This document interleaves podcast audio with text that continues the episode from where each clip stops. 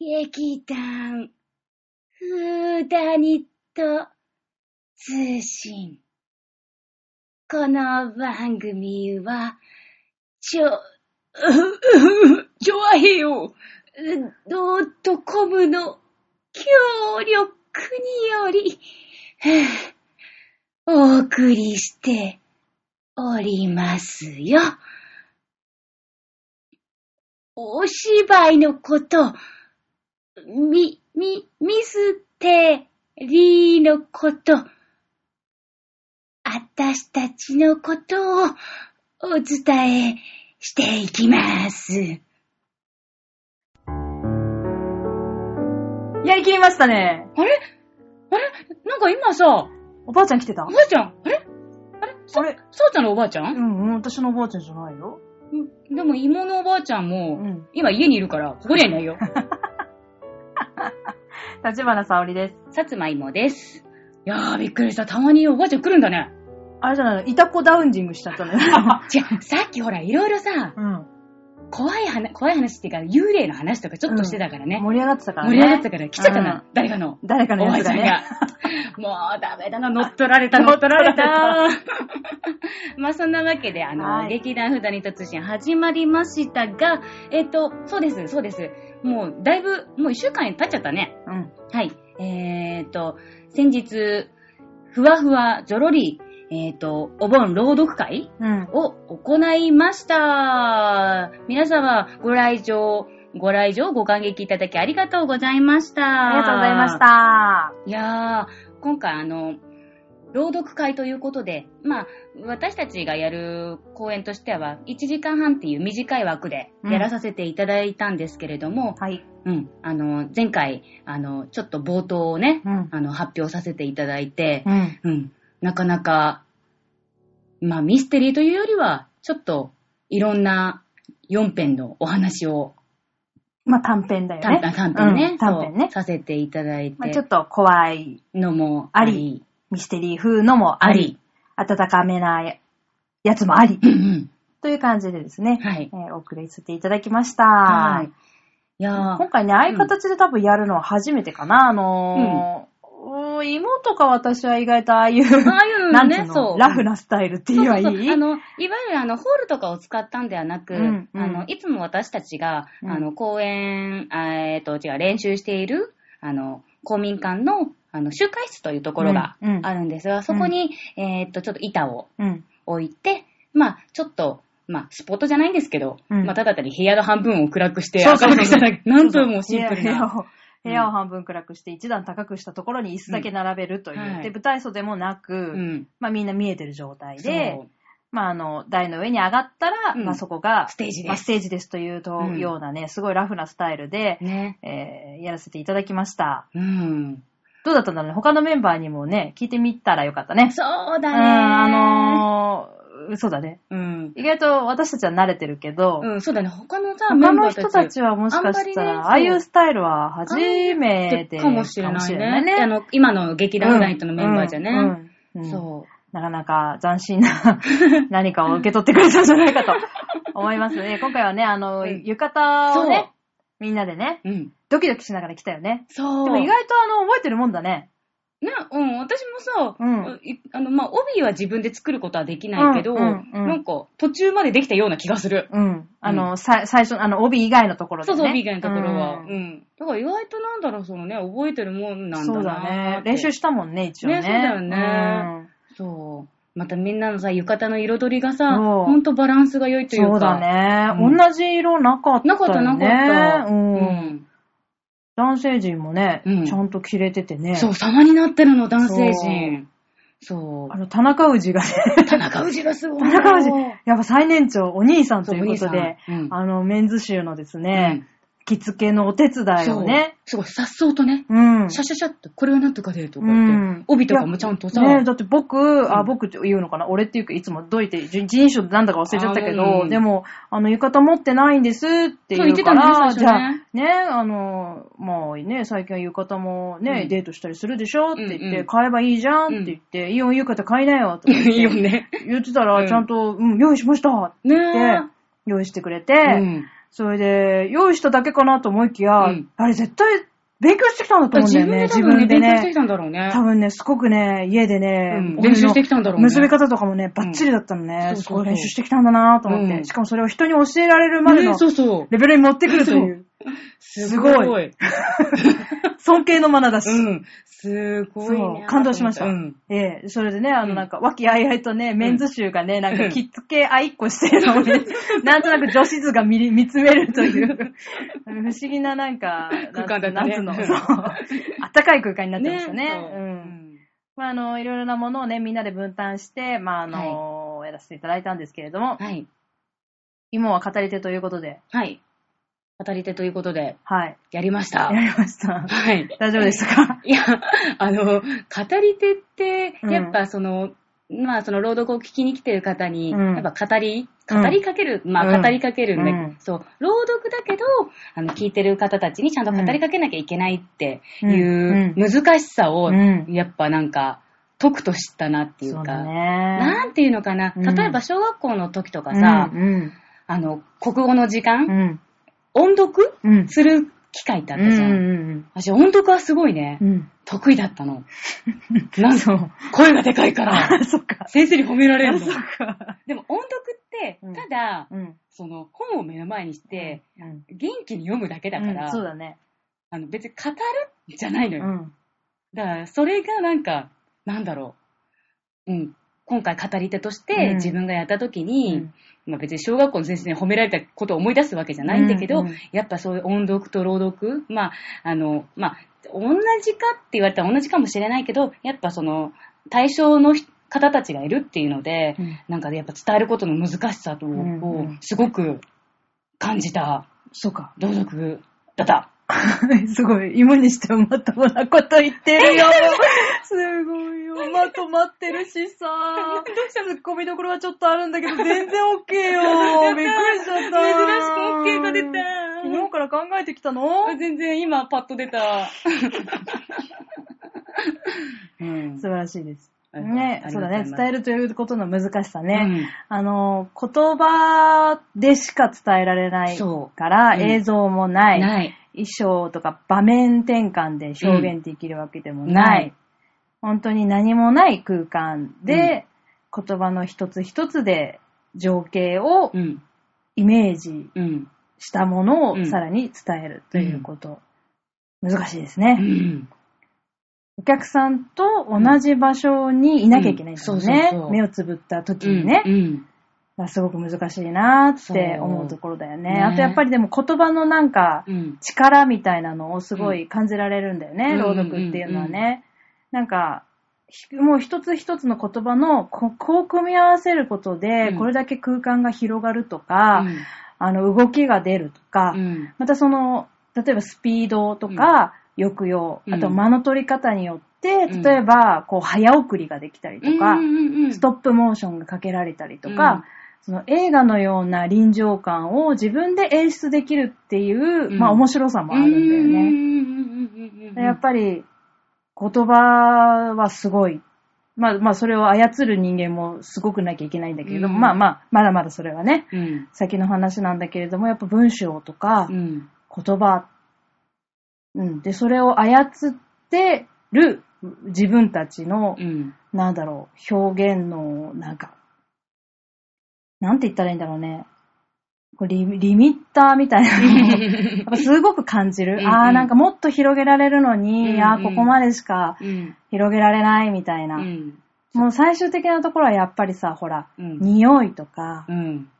風とか、うん触った感覚とか、うんそういうもっとなんだろう、うん。その目で捉えられないような、なんだろう、五感すそべうてそうのそう五そ感うを。そうを、まあ一緒に味わえるようになったうら、んやっぱすごいんだろうなっていうか、すごいよねそれねすごい面白いんだろうなっうんうんてうんうん思えた、うんね、今回のね、あの、ね取材でした。そう。それと同時にね、やっぱり私今回古典の語り手をやらせていただいたんですけれども、うんうやっぱりこの古典の凄さ、うん。あの、私何もしてないんです。ある意味。あれはすべて、うんあの文章力というか、あの世界観というか、まああそこに出来上がってる世界うを、ん私はただ、うん。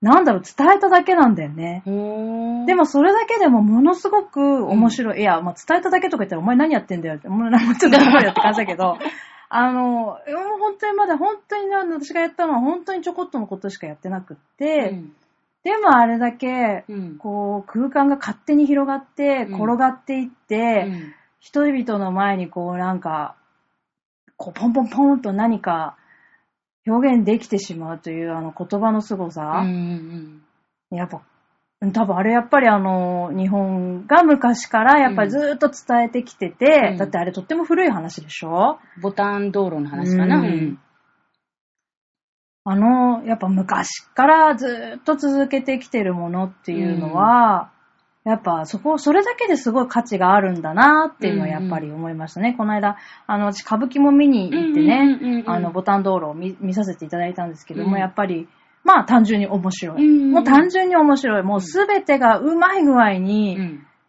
いろんな要素がこう組み合わさって、パズルみたいに綺麗にはまって、わって目の前に広げられるんだよね。おーいや、やっぱすごいなと思って。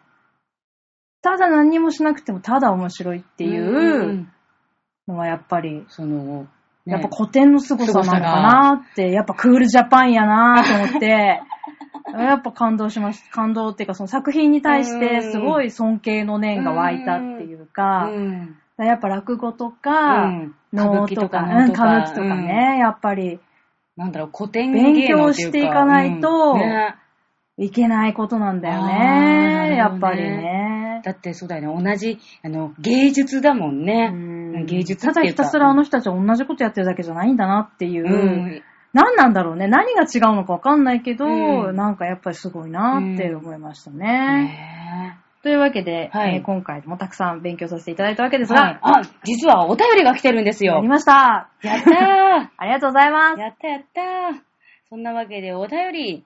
はい。えーと、京都府のはい。ヤバトン2号さん。いつもありがとうございます。いつもありがとうございます。えーと、さおちゃん、いもちゃん、はい。ふわふわぞろり、朗読会お疲れ様でした。お疲れ様でしたお疲れ様です。いやー、いろいろと騙されましたわ。本当にまず、浴衣姿での登場の美女、美女、一人飛ばして、また美女三人。あれんあれあれあれあれ順番だどうだったっけ誰の順番だったっけ誰だっけなんだ それ誰順番だ美女美女一人飛ばして、また美女三人。あれ全員か。んあれ違うか。まあ、後でちょっとあの、配置図を考えよう。そうだねん。誰を飛ばしたかさて置いといて、早速いい目の保養になりまして、これだけで十分元が取れました。元はただだけど。一作目はミステリー。二作目はサス、サササスペンスであったが、ホラーを期待しすぎたのと、落ち、結末がなく消化不良が。ゴーンやばい、振り切 った。やばい。私の語り手の力が足りないことがバレてる。 え3作目のボタン道路は、落語でもお礼はがしで聞いたことがあり、双方を重ねながら楽しみました。恋煩いで亡くなったお通訳にいもちゃんが、恋煩いというより、酒煩いだから ね。それにしても、お経を唱えるところはリアルでした な。4作目は、死神が妻の命を持って帰る話だが、夫、アレックス役、森進一の声で頑張ってま した。やばい。森森森さんって呼ぼうか、これから。やばい、ソねラさんのことえ。ーびっくり。そうだね。あの声は森さんだね。うん森さんだねうん今度から森さんのもの森まさねんやってやってももららおう。おう。この話だけは結末があり、納涼と言いつつ、胸の内を温かくして終わらせる。座長やられましたオーサム拍手うん終演後に、さおちゃんに渡した仏は、地元では有名なもので、ゲゲゲの鬼太郎の誕生シーンもこの話から作ったそうです。もしよかったら来年はこの話でも。話はコロッと変わって。凝り出したオープニングは結構爆笑してますよ。萌え系かっこはてななものは特に。あと、いざキャバクラじゃなくて、いざ鎌倉散策も今月初めにして、花月堂のどら焼き宇治金時も堪能しました。おヤートンさん。やばとんさんやばいですねな。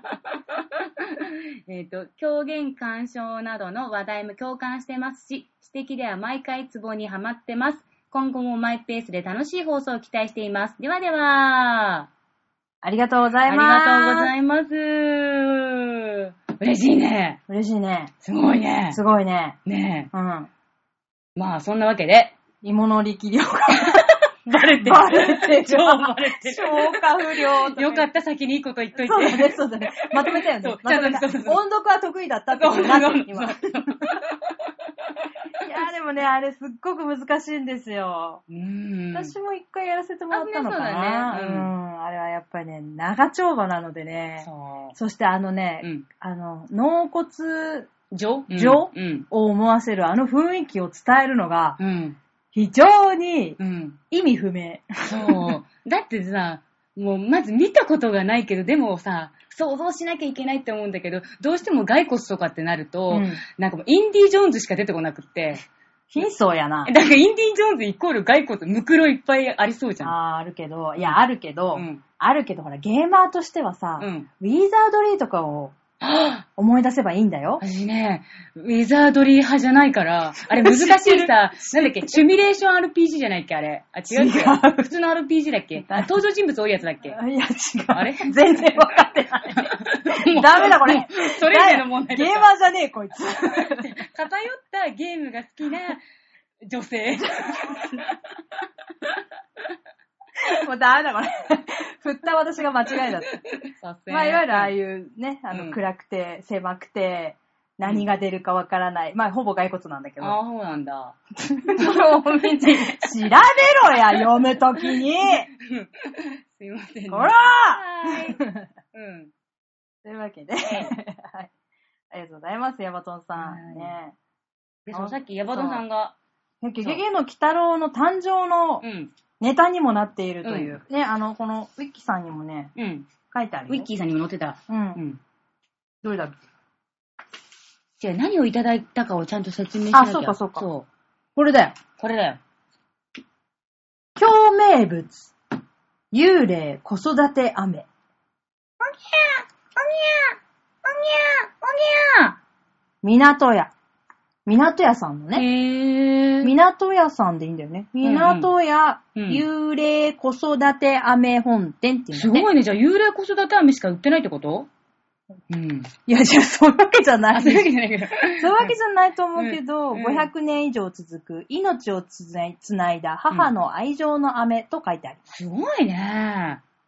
そう。早速、社食ね、試習し、試習ししてみたんですけどね。そうですね、うんあの、京都のうん。宇治、宇治茶、うじちゃん。玉露。いやー。出たよ、玉露だよ。すごいよ。最高級品だよ。ね待って、もらっちゃったよ、お茶。え。そうだ、お茶、お茶ゾーンにね、ええいっぱい溜まっちゃうね。うん。うんというわけで本日はちゃんと、いあの、お茶を入れまして、はい。あの、子育て飴を魚にですね、あ、間違え た。間違えた。お茶受けに、はい、そうお茶受け です。間違 えた。お茶受けに、うんあのーい両方いただいて、いただきました。はい。素晴らしい。とても美味しゅうございます。はちゃんとね、玉露の入れ方も研究し、い。ええ。わざわざさおちゃんがはい。自宅からポットを持ってくると いう。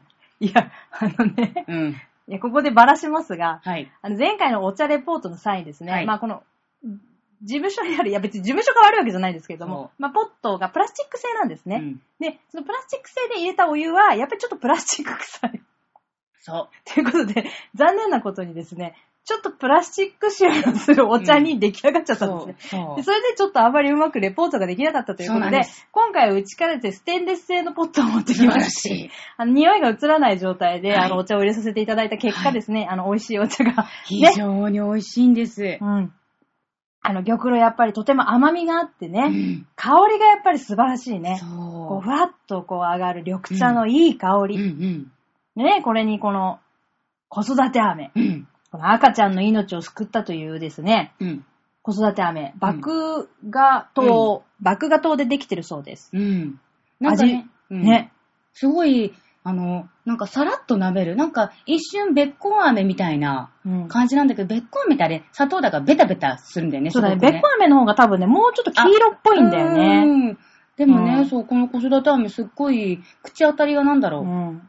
ほんとなんかね、ベタつかないっていうか、そのサラサラしてるっていう、うんなんだろう、舐めた感触がすごくね、口にとても優しい。そうだね、うん甘さも優しくてね、うんあまりあの、さ砂糖の甘さとはやっぱまたちょっと違ううんね違ね。うねそう麦芽の糖だから、うんきっとね麦芽の糖だけを固めたんだよね。ほんであの本当にね、あの宝石みたいにキラキラしててね、そ多う分。平たく伸ばした飴を多分粉々に砕いて袋詰めしてくれてるみたいなんですそなが、感すごくね、キラキラ透明でね、綺麗な色でございます。茶色っぽいね。じだろうね、うん、飴色、色だね、本当にここれが。が。あの玉ねぎの飴色でね。うん、おーいいねう。んいいレポートですそうそうね。そう美味しかった。美味しい。うん。ね、これ、これと玉露うの ん。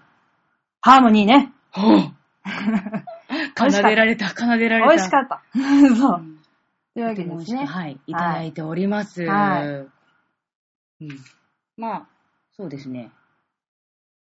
でもあの、はるちゃんがね、うん。前にね、うん。言ってたんだよ。何がカフェインは糖分と一緒に取るとめっちゃ回るっていう話。私ね、玉露ってね、カフェインが多いもんだと思ってたわけ。うんうん。で、さっきね、芋に調べてもそらう、った調んべだたね。の。そう。じゃじゃーうんん、カフェイン、じゃだーん。カフェイン多いランキング。いきなりですが、はい。ちょっとね、意外と平、平情報だったからね、みんなに伝えたい、これは。ね。うん。やっぱりね、私の想像してた通り、玉露はやっぱりナンバーワン、おー。カフェインの含有量がね。うね。ん。まあちょっとパーセンテージの表現の仕方がいまいちよくわかんなかったから、それははしょるんですが、はい。ね、2位がコーヒーなんです。あー、まあやっぱコーヒーね、高いちょのうどね。玉露の半分ぐらいの量がコーヒーなんだそうです。えー、ってか、玉玉露すごいね。玉露すげえハイパーだよ。これハイパーだよね。ハイパーう玉ん露カだフェインうよ。ん、そう。そしてコーヒーがその半分ぐらいの量です。うんで、さらにその半分にしたのが紅茶。あ、そうなんだ。うんやっぱり生の茶、玉露っていうのは生茶なんだけど、うんうんうんの半分、なんかコーヒー、うんコーヒーはいいってあるんだねそう。だね。紅茶は発酵させてね。うんうんうんで、4位がうん煎茶、もしくはウーロン茶。あー。これはね、すごい、もっと、もっと少ないもっらとしい少。ない。うんうんうんうん。まあね、でも生、生なんだけど、そうだね煎茶の方が煎茶と少ないんなだんねか。不思議だね。なんかうん違うのかね。この、これとこれのあれは何なのかわかんないけどねそううね。んうんで、やっぱこのさらに上がやっぱお抹茶なんだろうね。あ、多分そうだと思うんだけど、まあ、そおうだね抹茶。。うん。でねえね。じゃあ、やばいじゃん、これ今日飲んだら寝れなくなっちゃうじゃんそうっだてよね思ったわけ。しかも糖分取っちゃったしそう,、ね。しかも糖分でね、回り回ってるわけだよ、うん今。うんカフェインが私そのうだよ血中もをう。フィーバーでフィーバーっでてなんか思ったんだけ、ど、実は、うん。うん玉露や煎茶にはタンニンが入っているので、うんカフェインを抑えられてるそうなんです。へぇー。だかうらん、コーヒーは寝れなくなるけど、うんお茶は大丈夫みたいな雰囲気あるでしょそうだね。私うんいつもさ、うん。超濁ったお茶いっぱい飲んでんの。え、いえ、え、え あ、違う。濁ったじゃなくて、何すそれすごいお茶っ葉多い。結構割かし多く使って、うんうんクソ熱いお湯で出すから、 色が濃くて、うんなんだ、濁ってるのうん。。すごいね。うんうん。そでれをもあの、濁りはあの、まあ、旨味成分ですからね。そうそう、それを。でも、すごい熱をね出しちゃってんだ。 あ、でも最近90度かな。ああ、そうか。うん。前は98度だったんだけど。うんうんまあ、そんなどうでもいいんだけど。 うん。うん、そうそう。なので、んカフェインをうん吸収するのを、そのタンニンがが抑えてくれる。れるんだ。だから眠れるんだ、ね。だから意外と、んまあ眠れなくなる人ももちろん中にいまらあそうだねいるとは思うんだけれ人に個人差あるどもも、んねうん、あの、抑えていられるから、うんコーヒーよりはそのカフェインの吸収率が少ない。へー、ちなみに紅茶もテアニンという渋み成分ですね。うん。入ってるので、うん。カフェインをこれも抑えてくれるんだ抑えてくれるという。へーもう意外とへーだよね。うん私も感動した。へーって。で、さらに小ネタとして、うんうんうんエスプレッソよりドリップの方がカフェインが上なんだって。えエスプレッソだってあのさ、うんちっちゃくてさ、超、なん超かド苦ロい。ッドロってしてるよね。そうそうそう。あれはあんまりうんそう飲まないけど、でもドリップはほら結構さ、うんあの、ね、簡単にさ、マグカップでもさ、うんうん今できるようなのあるじゃん。ああっれちでの方ね、が薄そうなのにね。でうもん、でもなんかあの、抽出する時間なんだそうです。エスプレッソはジュッって出すけどあ、確かに確かに。ドリップはドロドロドロって出すでしょ。確かに。まず、うん一回10秒蒸らして、何えエスプレッソマシンあんのあ、家違に。う違う、でもマジマジマジない。ドリップドリップ。すげえセレブだなと思っちゃっ そんそんなんじゃない。ううん。た。うん。あの、普通のパックのやつうんね。一回さ、なんか10秒蒸らしますってうんさ、待つじゃん。蒸らす蒸らす。で、またその後入れるじうゃん。ん。入れる入れる。そうするとさ、吸着機にずっといるからさ、目ま目の前に。うん。うん。他の人がさ、うん。待ちわびててさ、困る。じゃあいいじゃん、ドリップなんだから。もう最初からジョーって言あ、 う。じゃ諦めあ、ないそよの。まま行けとう。ん通過しろと。無さず。でも、もちろん蒸す方がうん、あれですよ、美味しい。美味しくね美味しくできますよ。あのね、うんあの豆がね、ふやけてそうだねね成分がよく出ますからね。ね。でも、あの、蒸らさない方がうん、カフェインが減るんだよ、でも。そっかー。 それ考えるとなー。どうするどっちがいいどっちがいでいも寝ちゃうからダメそう寝ちゃうかららそう。 でもね、寝ちゃうけど、うんブラックで飲んじゃうんだよ、会社ではなぜか。うん。でも糖分がない方が、血中に含まれないかうら、ん。砂糖と一緒に飲んだ方が目覚めるんじゃそうないなんだよね。うん。そう。おやつと一緒に飲むとか、じゃあ。うん、おやつと一緒に飲む、そうだね。んドーナツ とか。大体眠くなるのお昼後だからドーナツなんか食べられないよ。食べれるよ。よ、食べれる。別むし腹ゃでむししゃょむ。しゃむしゃむし リラックマは食べてる。ゃ。わかった。頑張る。というわけで、どうでもいい小ネタでございました。ね、本題はこっちだよ。うん子育て飴。 はい。はい。はい。母の愛情が生んだ感動の物語。昔々、女が夜ごとに、真面目にやりあなさい。れ、ま真面目にやってんじゃないの。昔、女が夜ごとに、夜ごとに、飴を買いに来るようになった。女が飴を買った翌朝に、代金を納めている銭箱を改めると、木の葉が一枚入ってることが続いた。不思議に思った当時の店主は、ある夜、女の後を追った。すると、女は墓地のある鳥部屋まで姿を消し、途中から赤ん坊の泣き声が聞こえた。やー、やー。そこは身ごもったまま亡くなった女性を埋めた墓だった。寺に事情を話して掘り返してみると、箱の中には飴をしゃぶった赤ん坊がいた。死後に生まれた赤ん坊のために幽霊となった女が飴を買いに来ていたのであり、飴の代金として渡されていたこの葉は、女の墓に備えられていた敷見の葉だったのだ。当時は箸に巻いた水飴として売られていたが、今ではバグア島から作られた素朴な飴となっている。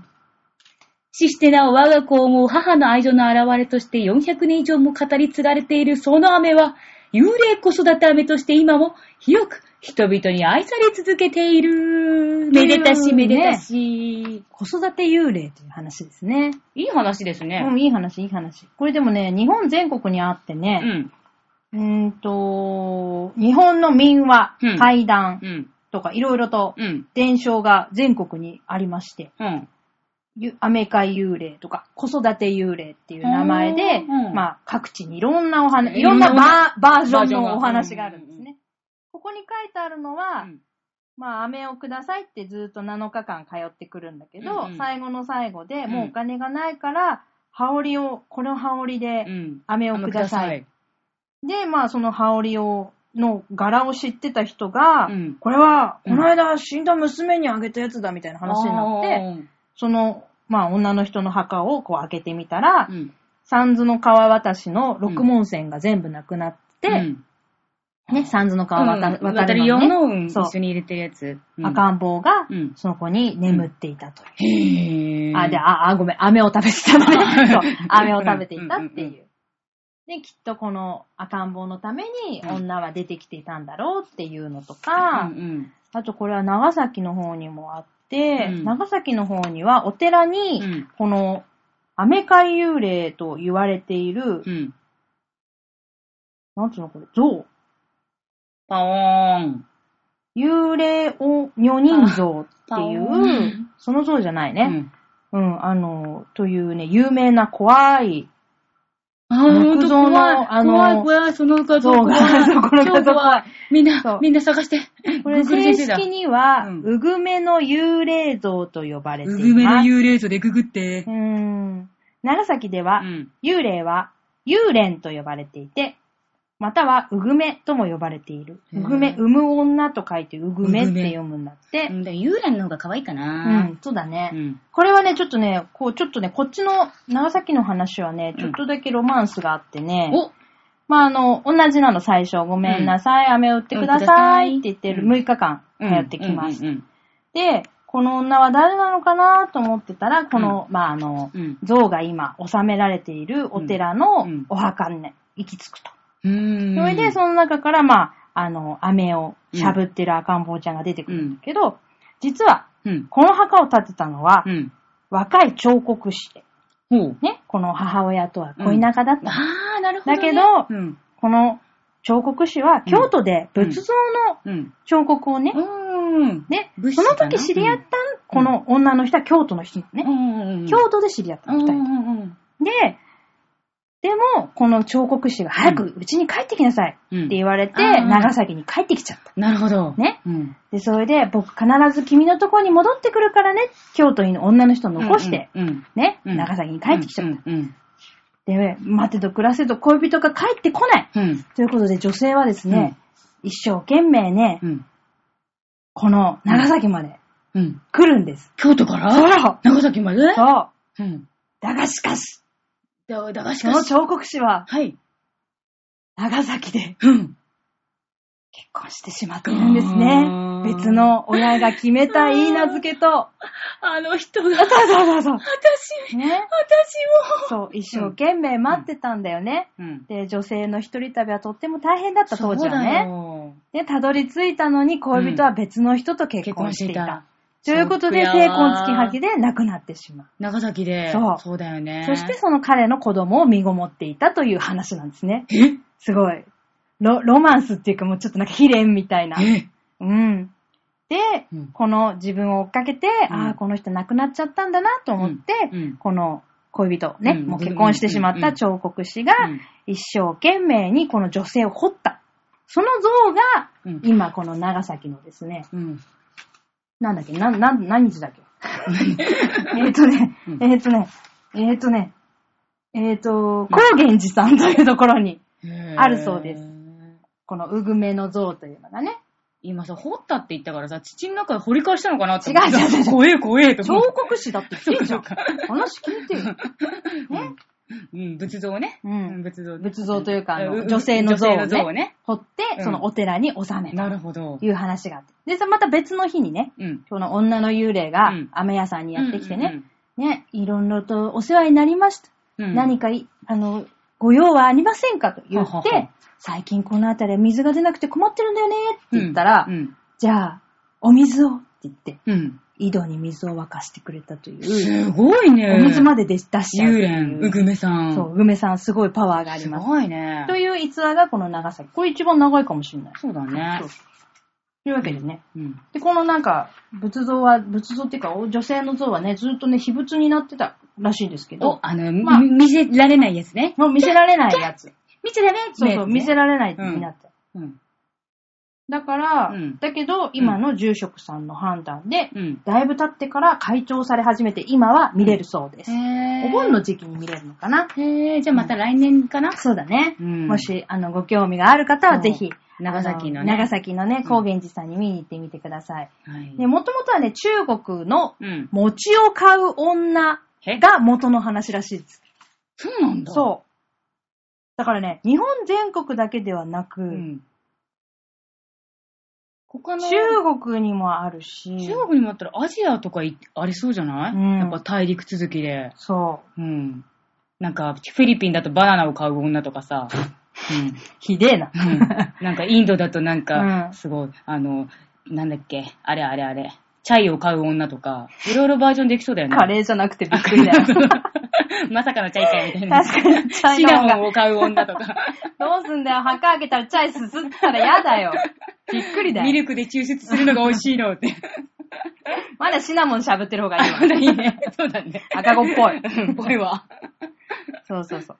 で、この子育て幽霊の話は、親の恩を解くものとして、多くの僧侶にね、うん説教の題材として用いられました。ぇえー、あとはね、もう、にょん、し、し、しん、し死んだ女が子供を産む話は、ガンダーラの仏教遺跡のレリーフにも見られてへる。ぇー。ね、あの、幽霊が現れて7日目に赤ん坊が発見されるっていうのを、うんお釈迦様が運転7日で亡くなったマヤ夫人と、うんこうなんか関連させて、どのこうの、みたいな。な。まあ、いろいろとうん。あとほら、だって、飴の反則物の話としてとかさ、あーええ話。やな、じゃああの飴買わなきゃって思わせるためとかさ、なるほどね。一応、うんうまい話だな。たまた。ま、本当にこういう赤ん坊がいた。いや、うんまあ、飴しゃぶってたかどうかわかんないけど、そうだね。まあ、とにかくこう、野に捨てられた女性のね、うん。まあ、赤子が実はまだ生きてたとか、うんうんうんそういう話をね、あのこう、ちゃんと、うんあの、伝えるためにそういう名前にしたとかね、へーまあ、いろいろとあの、伝承が残っております。いい話やったなうんぁ。この雨が揺るだけでね、これだけ持たせるという。素晴らしい、アメカ幽 霊。素晴らしい。うん、素晴らしい、ヤバトンさん。ヤマトさん素晴らしい。今日も 私元をたちのラ正ジせオよを。。私たちを助けてくれ た。というわけで、はい。えーまた次回ですね。うん。